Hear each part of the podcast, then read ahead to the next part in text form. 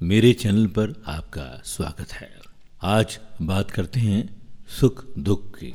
यदि इंद्रियों की अनुभूतियाँ मन के अनुकूल होती है तो प्राणी सुख का अनुभव करता है और प्रतिकूल होने पर दुख का।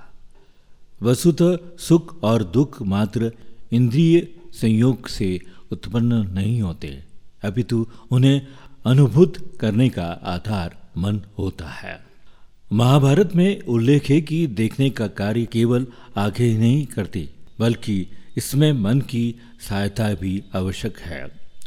यदि देखने वाले का मन व्याकुल होता है तो नेत्रों से देखे जाने वाली वस्तु में भी व्याकुलता दिखाई देती है। कई बार यदि हमारा मन कहीं और होता है तो हम वस्तु को देखकर भी नहीं देख पाते हैं। किसी की बात को सुनकर भी नहीं सुन पाते हैं। इस प्रकार सुखों और दुखों का अनुभव इंद्रियानुभूति के साथ मन पर अवलंबित होता है।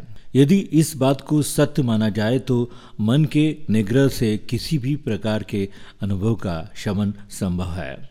मनुस्मृति कहती है कि जो दूसरों अर्थात बाह्य वस्तुओं की अधीनता में है, वो सब दुख है और जो अपने मन के अधिकार में है, वो सुख।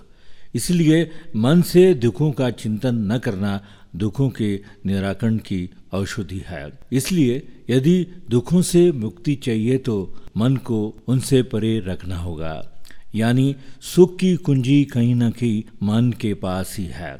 गीता का संपूर्ण दर्शन भी हमें मन के निग्रह के साथ निष्काम कर्म सिखलाता है।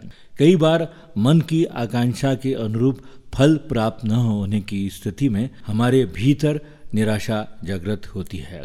यदि ये बाधा किसी मनुष्य द्वारा उत्पन्न होती है तो हमारे भीतर क्रोध और द्वेष का भाव उत्पन्न होता है।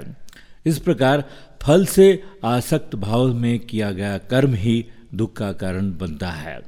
इसलिए महाभारत के शांति पर्व में महर्षि व्यास धर्मराज युधिष्ठिर से कहते हैं कि चाहे सुख हो या दुख, प्रिय हो अथवा अप्रिय, जो जैसा जिस समय प्राप्त हो, वो उस समय वैसा ही मन को निराश न करते हुए ग्रहण करो।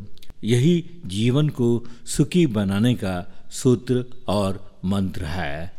दुख और सुख सब मन का खेल है। आपको ये ऑडियो कैसा लगा हमें ज़रूर बताइएगा। नमस्कार।